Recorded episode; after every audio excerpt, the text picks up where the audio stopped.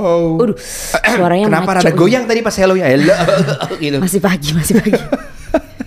Welcome to AS Talk, Anissa dan Suami Talk Di mana kita banyak bahas tentang parenting, keuangan, adulting, dan hal-hal yang berguna bagi kita Dan hopefully bermanfaat juga buat kamu semuanya Juga semoga bisa untuk nusa dan bangsa. hmm, Bermanfaat gitu ya Kok suara aku serak juga ya? Baru aku sudah dari pagi loh Ini baru jam 7.30 Tapi aku sudah menyelesaikan banyak hal Aku udah checklist dua to-do list aku hari ini Wah, kayak semangat banget nih hari ini kamu. Karena tidurnya cepet jadi kayak bangunnya cepet juga terus jadi nggak ngantuk lebih baik kita bekerja saja kan biar bisa berguna ya bagi nusa dan bangsa Karena pernah juga kita kebangun eh apa bangun pagi-pagi terus 8.30 kita tidur lagi yuk gitu. sering kali seperti itu biasanya kalau kemarin habis begadang karena di umur umur segini kalau habis begadang sekali tuh tidurnya tuh nggak cukup cuma sekali nggak Bener sih. Bisa aja aku begadang sekali ngantuknya seminggu. Eh, eh, kayak padahal tuh kalau dilihat-lihat sudah terbayar sih kekurangan tidurnya Hmm. tapi lemesnya itu seminggu ya Iya iya benar. Ya jadi jangan dilakukan sih sebaiknya. Cuman kan ada kondisi-kondisi tertentu di mana Kamu harus begadang. aku harus begadang dan Seperti men-scroll Instagram gitu atau TikTok. bukan maksudnya ini kan minggu yang cukup pakai beberapa minggu belakangan itu aku tuh yang pack dari zamannya fan meeting Kim Son Ho itu itu weekendnya tuh pack kan pasti begadang ya otomatis habis itu minggu depannya tuh aku ke Bali orang-orang nggak tahu sih aku ke Bali btw karena aku nggak posting kerja ke Bali cuman tektok doang pergi pagi pulang malam Subuh berangkat terus sore tuh udah di Jakarta lagi ya. Eh, eh, besoknya aku main ya kan seharian sampai malam lagi kayak ngantuknya sampai hari Selasa.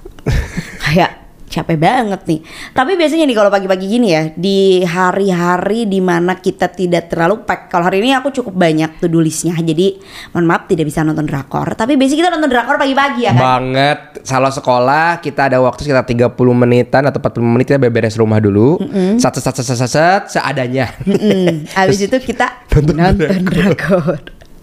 itu biasanya kalau lagi nggak terlalu banyak gitu kan karena biasanya kan baru mulai ada apa-apa meeting atau apa tuh jam 10 jam 11 gitu jadi pagi-pagi tuh sempet banget tuh nonton drakor nah tapi kalau kayak hari ini karena tuh tulisnya cukup banyak dan nanti siang harus keluar juga jadinya nggak bisa nonton drakor plus kita lagi nggak punya drakor Nah iya. Ya kita kan? kemarin baru nyelesain dua drakor ya. iya dan itu dua-duanya bagus Nah kita sa yang untuk episode ini kita membahas tentang drakor Dr. Cha. Iya sebenarnya sih kalau ditanya bagusan mana dan lebih suka yang mana, aku lebih suka The Good Bad Mother ya.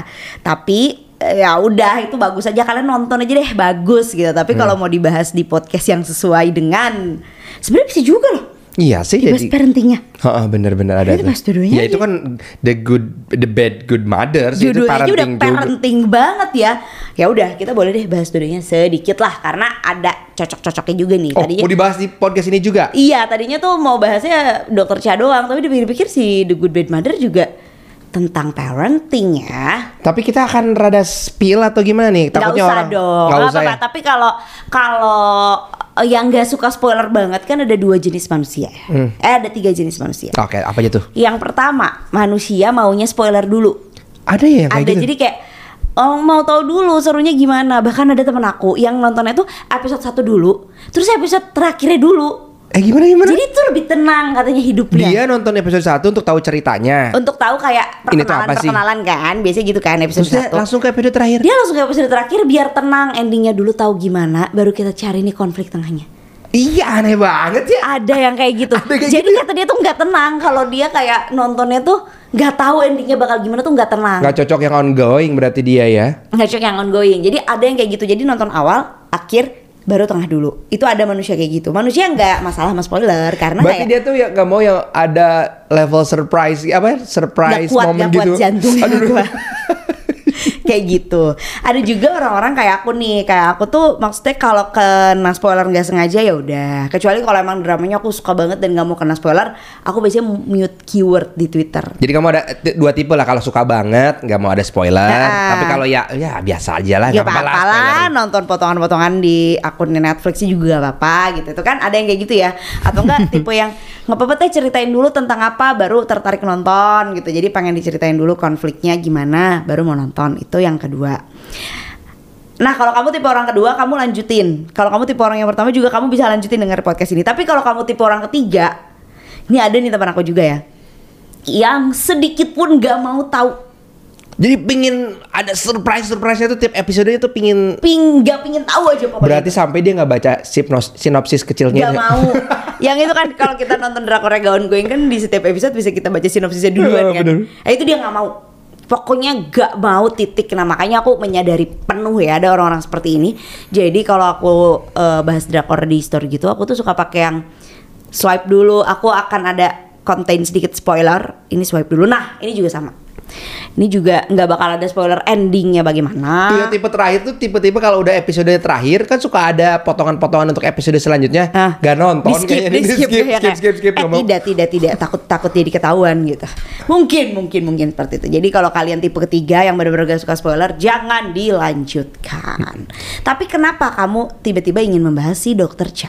Karena menurut aku si dokter Cha ini eh mungkin yang ada belum dengar dokter Cha ini dia itu ibu rumah tangga. Dia udah jadi dokter dia sebenarnya ya. Dia tuh sebenarnya dulunya dokter. Dia sebenarnya dulu dokter terus akhirnya men- punya anak. Eh, bersihin anak dia kayak menyerah lah untuk menjadi dokternya dan ngurus anaknya. Capek kali Pas ya. lagi residen tuh dia menyerah sebenarnya. Iya residen tuh berarti dia mau ngambil spesialis ya. Dia jadi sebenarnya udah jadi dokter, terus pas saat ngambil spesialis ya dia berhenti sih nggak mau karena anaknya udah mulai besar, dia harus support di rumah sih. Nah dari situ kenapa sih menurut aku pingin diangkat? Karena itu keren banget gitu di umur yang memang udah nggak muda lagi dia mengejar mimpinya. Kadang orang tuh ada yang bilang bahwa aduh aku kayaknya terlalu tua deh untuk mengejar mimpi aku. Kayaknya aku udah terlambat deh ngejar mimpi aku.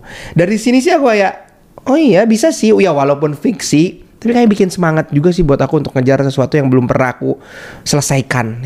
Tapi kan kamu sudah melakukannya sebelum Dokter Cha muncul. Hmm, belum setua dokter Cha kali, kalau dokter Cha ini tua banget ya. Dia bener-bener di ujung tanduk untuk ngambil spesialis. Kalau setahu aku nih, jadi dia lagi ngambil spesialis, umurnya tuh 45 ya. Umurnya 45, residen tuh tiga tahun atau empat tahun di ceritanya tuh. Tahu. Sekitar sekitar empat tahun kalau nggak salah Dua ya. tahun oh, dua, akhirnya. Dua tahun apa tiga tahun? Ya tiga tahun lah let's say ya. Jadi nanti kalau misalnya dia 45, tiga tahun ngambil spesialis berarti 48 tahun kan. Masih paling terlambatnya itu 50 tahun. Ya tapi kan di Indonesia beda ya kalau tadi aku ngomongin tentang si dokter Cha di Korea eh, perbedaannya cukup signifikan ya kalau di sana ngambil spesialis tuh dibayar ya kalau di sini ngambil spesialis tuh nggak digaji ya. Hmm, digaji dan diceritainnya lumayan gede gitu ya bisa ngasih ke orang tua bisa jajanin keluarga bisa beli hadiah gitu kalau di sini kan tidak ya Iya di sini maksimum tuh umur berapa sih 35 ya daftarnya. Mm-mm. Tapi tapi macam-macam sih ada yang lebih juga bisa ya, tapi rata-rata 35. tapi poin gak dibayar itu bikin berat juga sih menurut aku kalau kita ngomongin kejar mimpi ya Hmm. Jadi kayak mau di umur 35 kamu mau ngejar mimpi kamu misalnya kalau konteks dokter mau jadi spesialis terus gak dibayar itu terus gimana gitu. Kalau cowok gimana kalau istri gak kerja? Berarti berat juga ya harus punya modal dulu berarti ya untuk sebelum ngambil spesialis itu.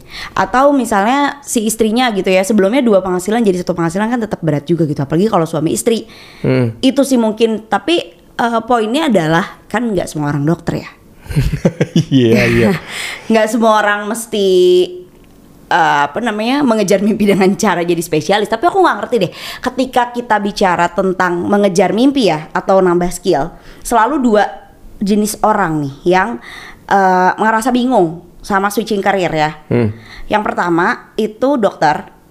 Kayak serba salah gitu loh. Mau ngambil spesialis tapi mau ngurus anak tapi nggak ada waktu gitu ya mirip si dokter C ini. Atau satu lagi PNS katanya mereka eh, banyak banget aku diceritain bingung kalau nambah skill nambah skill apa dan emang pada akhirnya bisa dipakai di mana gitu Kalau misalnya ngomongin PNS nambah skillnya lebih ke sekolah ya. Kalau kalau kamu sekolahnya tambah tinggi, tambah cepet kamu Sekolah naiknya. lagi ya berarti Sekolah ya? lagi eh, naik levelnya tuh cepet banget. Beda pas kamu masuk PNS eh, lulusan SMA mungkin dulu masih lulusan SMA masih bisa ya lulusan SMA sama lulusan D3 atau S1 itu kan beda kan level masuknya. Karena dia punya pendidikan lebih tinggi. Nah kalau misalnya PNS mungkin ngambil itu sih, ngambil Sekolah sekolah, lagi. lagi. Nah kalau guru-guru tuh ada yang namanya ngambil sertifikasi. Hmm. Tapi aku nggak tahu detailnya seperti apa. Nah kalau misalnya kamu udah punya sertifikasi itu, nanti ada tunjangan yang naik. hmm. Tapi aku nggak nggak tahu detailnya sih eh, sertifikasi apa kayak gitu. cuma tetap aja ya tetap terbatas banget gitu loh Eh, karena kamu kayak dari awal kamu ada kontrak dalam tanda kutip gitu ya udah kamu forever jadi PNS atau enggak ya udah kamu emang kuliah udah jadi dokter gak punya skill lain kecuali memang mau banting setir total gitu tiba-tiba sebelumnya dokter terus jadi kayak kamu gitu jadi terapis ya sebenarnya mah bisa-bisa aja perkara mau nggak mau doang ya Ya, iya sih. Iya kan? Tapi kalau dokter ya mungkin bisa mengembangkannya ke arah yang maksudnya align dengan dokter ya punya klinik kalau punya duit. Ya kan kalau nggak mau ya tiba-tiba kayak banyak banget tahu orang-orang yang jadi dokter eh, karena bisa belajar, pintar, terus yang passing grade nomor satu kedokteran, ya udah jadi dokter aja gitu. Hmm. Habis itu kayak kenapa aku jadi dokter? gitu kan pas sudah lulus gak tahu bingung. Sebenarnya menurut aku mah ada aja sih pilihan. Nggak perlu merasa sia-sia gitu loh kan suka ada yang kayak ah sia-sia kuliah sekian tahun tapi nggak kepake ilmunya. Ya bisa juga daripada kamu. Kalau kata anak TikTok ya seumur hidup terlalu lama untuk kamu melakukan uh, pekerjaan yang tidak kamu suka. Seperti teman baik kamu tuh dokter Tirta. Wajib dokter Tirta si teman akrab baik. banget tuh emang temen aku? Kayaknya dia gak follow aku deh. Emang aku follow dia? Cuma pernah ketemu doang guys. Bukannya tidak mau dibilang teman Tapi aku takut ngaku-ngaku teman Padahal cuma ketemu satu kali Dia juga kayak tidak menyadari ya Aku ada di dunia ini gitu. Lah dia dari dokter, Ya. terus eh, bener-bener apa ya Follow banting setir. follow. follow kamu. Nggak dia follow aku maksudnya dia banting setir jadi itu usaha cuci sepatu, Itu, itu kan gak persepatuan. apa-apa ya Gini deh, nggak apa-apa, tapi kan bisa atau enggak. Kalau nggak apa-apanya ya nggak apa-apa lah. Tapi bisa nggak ngehidupin hidup kamu Hmm. Oh gitu. bisa nggak maksud aku tuh berarti dia kan belajar bisnis dari awal dan dia juga lagi kuliah ya kalau nggak salah lagi kuliah bisnis juga. Dia ngambil S2. Ah, ambil S2 Business and Management. Kok aku tahu ya? Hah? Oh, Kok jadi kamu tahu ya? Kalau aku sih pernah ketemu. baca dia di Twitter. kalau aku sih pernah ketemu dan mengobrol. Eh, jadi eh, pada akhirnya nggak apa-apa juga gitu switching karir. Tapi kalau si dokter C ini tidak switching karir ya, Hmm. dia masih berniat dia suka menjadi dokter karena dia eh, suka menolong orang lain. Diceritakan dia tuh bener-bener yang kind hearted, loving, caring gitu sehingga di titik dia umur 45 nggak tahu mau apa dan temen-temennya udah pada punya klinik, udah pada punya ini, dia kayak, ah udah aku ambil spesialis aja lanjutin yang dulu gitu. Mm-mm. Tapi bagusnya menurut aku sih ketika dia berhenti jad- ngambil jadi spesialis di masa muda, itu dia sesuai eh, jadi rumah ibu rumah tangga itu sesuai dengan kemauan dia kan. Heeh.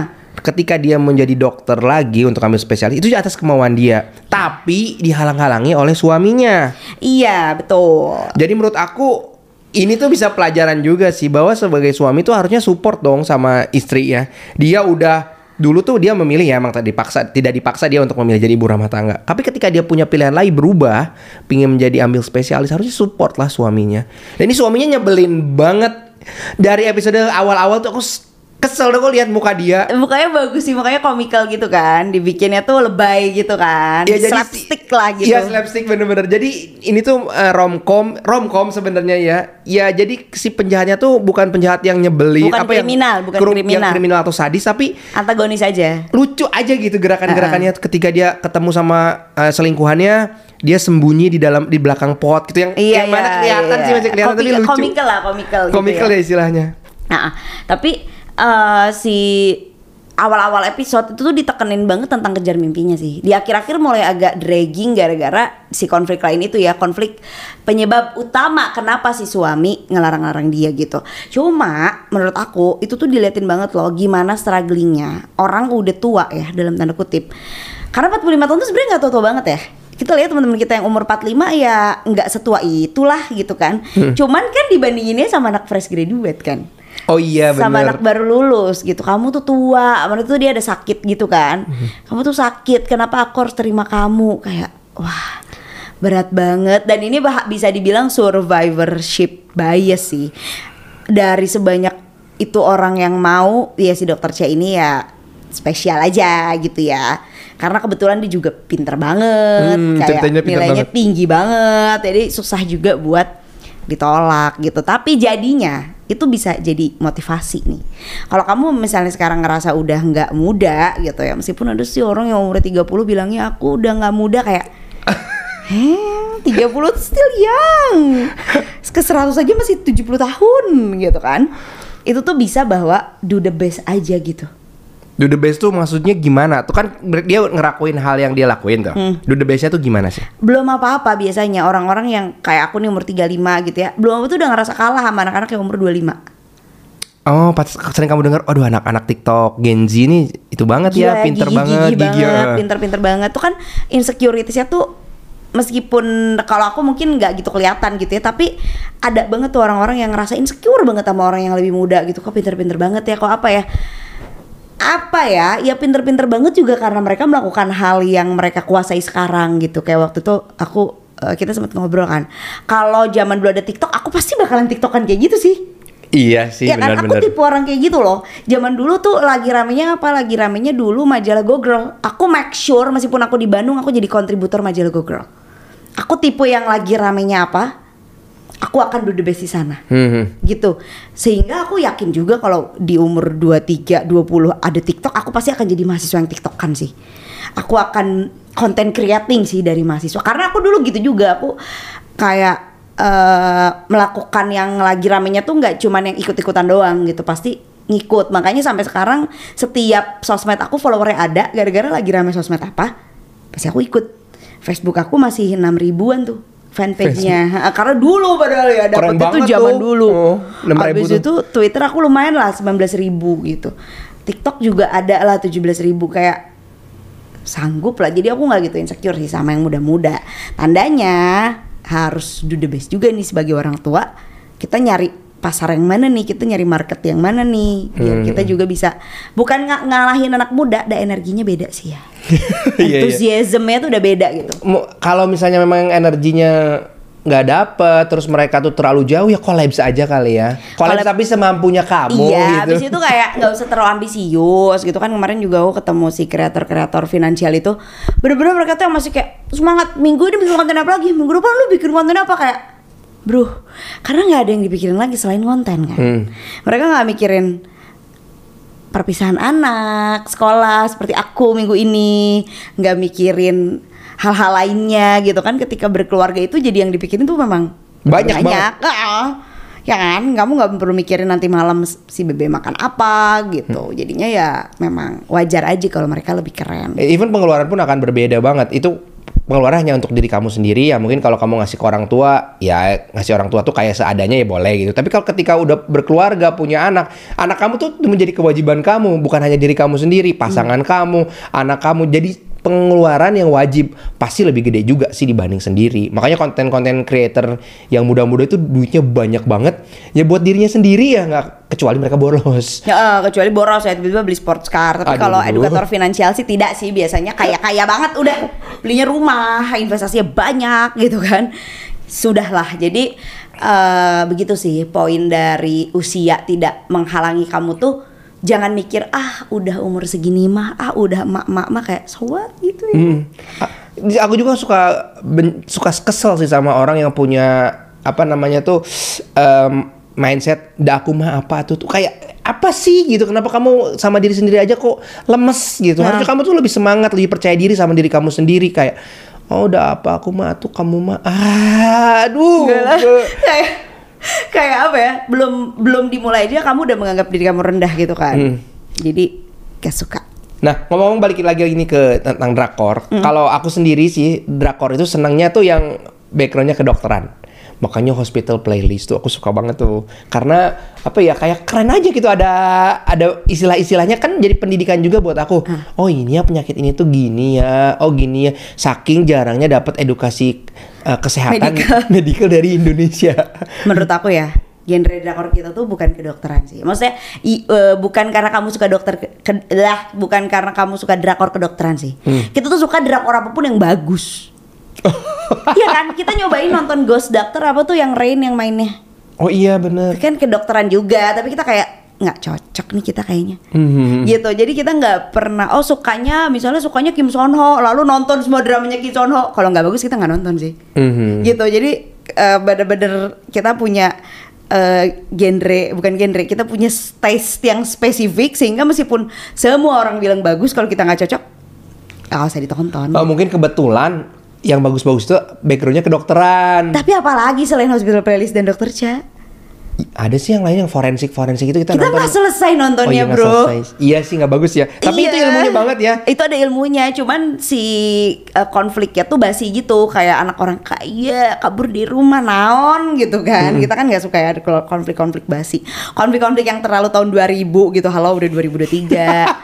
Emang tahun 2000 apa? 2000 Berapa- konfliknya gitu kan anak orang kaya kabur dari rumah karena nggak disetujuin orang tua antara nggak disetujuin pacarnya atau nggak disetujuin kerjanya itu tuh konflik zaman dulu banget kalau drama-drama yang makin sini makin sini tuh udah yang si orang tuanya tuh udah parenting zaman sekarang gitu loh. Kayak si dokter Cha tuh kan parentingnya zaman sekarang banget kan. Dia tuh validasi emosi anaknya, minta maaf, terus bilang bahwa eh, kita loh orang dewasa yang salah, kalian anak-anak tuh nggak salah, kita yang salah kayak mau perlakuan kalian. Tuh parentingnya tuh udah 2023 gitu. Ya, benar. Ya kan, kalau drakor tahun 2000 tuh yang em, mertuanya nyiram eh apa calon mertua nyiram air ke pacar anaknya dan dikasih uang disuruh putusin gitu loh. Malah di sini sih mertuanya baik banget ya. Baik banget. Bukan baik banget sih, Iya, baik gitu sih, kan, ya. bukan mertua jahat. Mertua pada umumnya aja peduli terus kayak takut tersakiti menantunya gitu, dibelain sebenarnya. Bukan yang disiksa gitu. Menjaga hubungan antara mer- mertua dan mertua tuh Besan. besan tuh me- menjaga gitu. Iya, kayak menjaga hatinya juga, menjaga perasaannya ya. Real banget sih si tokoh mertuanya. Mhm. Jahat banget enggak, baik banget juga cukup aja lah gitu Mhm. menjadi mertua. Itu sih yang bagus dari si dokter C ini. Si keluarganya tuh real banget gitu. Sama si dokter Cha ini juga si apa namanya? eh, si lingkungannya tuh kayak apa ya kayak nggak bang nggak nggak banget kalau misalnya emang kita lihat di tahun 2000-an gitu ya. Sekarang tuh bener-bener orang tuh nge- ngehargain perasaan orang gitu ya. Pas dia ya tadi kamu bilang itu pas anaknya kesel gitu. Ya dia juga nggak langsung ikut kesel tapi divalidasi. Terus di sini juga ada sih yang paling penting bahwa kamu tuh apa ya? Kamu tuh datang pertama gitu untuk diri kamu sendiri. Ketika Oh iya, dokter Cha bilang aku mau jadi dokter terus anaknya bilang bu aku juga kan lagi ujian kenapa ibu milih diri sendiri eh kita juga harus uh, untuk diri sendiri harus ada loh gitu dia nggak langsung ya oke aku berkorban lah aku nggak jadi Buat anakku buat anakku gitu ya. semuanya padahal penting banget kamu juga punya waktu punya apa mimpi yang memang untuk diri kamu sendiri. Kadang-kadang kita sebagai orang tua tuh suka lupa. Beberapa kali klien aja aku ya filial aku tanya ketika, ketika kamu jadi diri kamu sendiri bukan sebagai ibu istri atau anak terakhir kapan kamu ngerjain sesuatu yang bikin kamu happy atau hobi gitu? Banyak banget yang bilang kapan ya mereka bingung kapan mereka melakukan aktivitas yang memang untuk dirinya sendiri artinya memang banyak orang banget yang lupa sama dirinya sendiri gitu Tapi karena nggak ada waktu gitu ya, karena kayak nggak Nggak ada- nggak meluangkan waktu. Nah itu bukannya nggak ada waktu tapi meluangkan waktu. Terus aku tanya kapan kalian terakhir pacaran gitu pas coaching gitu sama suami nggak ada anak gitu. Kapan kita pasti ke mau sama anak. Terus akhirnya dia ya udah deh aku mau sama suami pergi. Tapi aku tuh nggak enak sama anak. Kenapa nggak enak? Terus dia tanya iya ya kenapa aku nggak enak sama Gak anak ya? diceritain kayak kita gak usah diceritain Kalau kita habis makan enak Terus ternyata makanan enak Jangan bilang sama si bebe dong Jangan foto ya kan Kenapa juga dia harus tahu Dia kan sekolah aja udah dengan bahagia gitu ya Tidak perlu dibilangin juga Gitu Tapi dulu juga kita Meluangkan waktunya tuh harus cuti loh sayang Iya iya benar sih. Iya kita kalau mau pergi weekdays, ya anak kan di daycare weekdays. Mm-mm. Kita kalau nonton bioskop ya, aku cuti, kamu cuti gitu. Kita nonton Ha-ha. bioskop, sorenya jemput anak. Dan itu bukan beberapa kali ya Lumayan sering loh Daripada kita kayak Liburan keluar Terus cutinya dihabisin pada saat liburan Kita kayaknya lebih sering untuk Cuti di tengah minggu Habis itu kita cuman nonton bioskop Atau enggak ya udah jalan gitu Ya memang harus kayak gitu Mau gimana lagi nggak ada opsinya gitu Kalau untuk eh, teman-teman yang kerja Kita juga dulu kerja Dan dulu juga kita berusaha meluangkan waktu. Dan itu tuh aku pernah bahas juga tuh di Instagram aku. Eh, Kita nggak staycation. Orang lain tuh pacaran tuh staycation gitu. Hmm. karena trennya begitu gitu ya. Karena ngelihat selebgram ngelihat influencer kalau uh, quality time sama suami itu staycation mahal. Ya kan? Banget. Kayak nggak kayak nggak masuk nginep kan? akal gitu. Menurut aku ya untuk kalangan rakyat eh, kelas menengah pekerja pada umumnya kalau mau pacaran harus staycation itu buang-buang uang sih. Dah nggak usah mikirin staycation staycation lah. Seniatnya kamu aja ini mah gitu. Gimana kamu meluangkan waktu?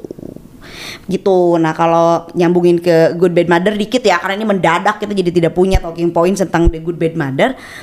Sama-sama mengejar mimpi sih sebenarnya cuman dengan cara yang salah. Oke. dikejarin mimpinya kalau ini. Kayak Mart mengarahkan banget ya si ibunya tuh mengarahkan banget anaknya harus jadi apa. Dan itu menurut aku kasar banget gitu. karena si ibunya punya mimpi Oh ini tuh aku tahu nih orang tua orang tua yang punya mimpi terus mimpinya ditempelin ke anak Iya, gitu. bener. Ketika anaknya punya mimpi udah mimpi kamu ini aja gitu. Gak bisa titik gitu pokoknya kamu harus ngejar mimpi ibu gitu Anaknya misalnya ibunya pingin anak aku pengen jadi dokter kenapa? Karena aku dulu gagal jadi dokter. Terus anaknya disuruh jadi dokter. Ah, ah. gitu nah ini kan. juga kan sama kan Eh, karena satu kegagalan anaknya jadi harus gitu dan sebenarnya judul Koreanya mah The Bad Mother. Aku juga tidak melihat ibunya good gitu kan. Ibunya sepanjang si drama ini dia tersakiti terus dengan berbagai trauma sepanjang hidupnya sehingga dia emang bad mother. Oh gitu kalau bahasa Koreanya tuh bad mother. iya nggak ada goodnya. Bad omoni. eh eh, napen oma kalau nggak salah judulnya. Oh, nggak ada goodnya. Oke. jadi memang si si terjemahannya Netflix aja pakai good Hmm. Makanya yang diulang-ulang kan napen oma napen oma kayak eh, si anaknya tuh nulis di bukunya napen oma gitu. Habis itu si ibunya juga sempat bilang kayak maafin ibu ya, ibu kayak ibu yang jahat gitu. Emang iya, emang seumur hidupnya dia gak baik sih. Dan paling bangcatnya si ibu ini tuh dikasih kesempatan beberapa kali untuk memperbaikinya ya. Dan gak diperbaikin Nggak gitu. Gak berubah gitu. Dia tuh punya konsisten eh, jahatnya. Iya bener. Kan ada orang tua yang memang misalnya oh ya aku salah nih. Ah, dia ngerasa bersalah terus aku akan coba lagi besok lebih baik gitu. Ini mah enggak gitu. Dia tuh udah tapi dia tuh tahu kalau dia tuh salah. Tapi dia tetap dilakuin gitu. Iya nih kok gini lagi gitu. Nah. Tapi dilakuin lagi. Nah itu jadi eh, nonton aja kalau Good Bad Mother menurut aku sih harus nonton. Ini adalah tipe drama yang semua orang bakalan suka gitu. Jangan sih menurut aku nangis. nangis sih, nangis sih. ketawa, nangis ketawa gitu ya. Kalau dokter Cha kan kayaknya nggak semua orang suka ya. Hmm. Kemarin pas aku bahas di story aja kayak, oh nggak suka ah. Ya udah, tapi kalau kamu suka drama kedokteran, drama kejar mimpi, ada konflik-konflik rumah tangga itu dokter Cha. Tapi kalau kamu suka drama yang udah pasti bagus, yang udah pasti bikin kamu nangis, tergerak, terketuk hatinya, yang gini-gini amat hidup orang gitu ya. Hmm. Good Bad Mother itu wajib nonton sih. Dan kalau kalau kamu masih si kalau kamu nonton Good Bad Mother itu Ih ganteng, ih ganteng. Ya Allah. Eh, bukan Oh, dalam ih, satu ganteng banget, episode ganteng banget. dalam satu episode itu astagfirullah ganteng banget itu bisa lima kali gitu ya di expose banget kegantengannya ya. iya bener-bener tapi nggak ada adegan topless ya tapi Toples nggak ada. Nggak Oh, ada ada, ya? ada, Dia pasti dicemplungin berenang nggak ada ya? nggak Nggak ada. Biasanya kalau misalnya ganteng banget itu suka di abuse sampai ada adegan topless kan mandi di adegan bawah shower toples terus pakai kacamata. Wah, Iya. udah tuh. Kalau pakai jas kan emang kerjaannya pakai jas ya, Hmm. tapi biasanya gitu. Kayak ini enggak sih. Cuman bener-bener di abuse kayak kalau dia habis rambutnya di styling tuh pasti di zoom gitu kan. Kalau dia habis rambut tuh pasti di zoom. Tapi eh, Ido Hyun ini aktingnya parah sih, bukan cuma ganteng. Mhm. Dia bener-bener apa ya, remarkable gitu loh. Wah, terkesan banget dia beda banget eh, aktingnya pas dia jadi apa, pas dia jadi apa, pas dia jadi apa tuh sebagus itu gitu menurut aku. Mungkin karena dari remaja ya dia sudah Sebelum closing aku mau bilang Apa? Dia apa Ido Ido Hyun namanya? Do Hyun namanya. Dia punya karakter muka ketika dia di berbagai apa ya, kondisi beda banget. Kita Ketika sampai tahu ya, nih ini dia. ini dia. nih. Ini waktu di SMA deh. Oh ini lagi dia eh, lagi lupa deh. Ini lagi amnesia deh. Ini wah mukanya tuh beda banget. Bener-bener beda. Kamu harus aja nonton bagus deh. banget ya. Nangis aja bukan yang dipaksa di Iya, iya, iya, merem-merem ya kan gitu. kan Iya, yang iya, gitu iya, ya. iya, iya. Suka ada aktor-aktor yang dimerem-meremin karena susah nangis itu. Kalau dia tuh kayak nangisnya blah, air mata semua. Oh itu bagus banget sumpah. Keren Actingnya. Bener-bener jarang banget sih di Indonesia yang kayak gitu ya. Eh, eh, nggak tahu ya kalau di Indonesia tapi Reza Rahadian lagi, Reza Rahadian lagi. Kalau di Korea sih cukup banyak tapi biasanya kalau aktor-aktor ganteng gitu kan gitu-gitu aja perannya. Nah kalau Hmm. ini dia nggak sih. Biasanya gak, lu ganteng, oke gua jadiin uh, utama kaya. mukanya gitu kan. Kalau Ah. itu bener-bener gokil sih. dan dia nggak jadi anak orang kaya sih finally kan kemarin di The Glory dia jadi anak orang kaya Hmm. makanya kayak aktingnya kok biasa aja ya nggak mungkin karena lawannya Song Hye Kyo juga ya dia bener-bener tersakiti banget kita jadi nggak terfokus sama si Do Hyun ya gitu tapi di sini tuh parah sih Nonton deh. harus nonton kalau yang Good Bad Mother kalau Dokter Cha opsional Udah gitu aja. Aku JG. aku ST bye. Bye.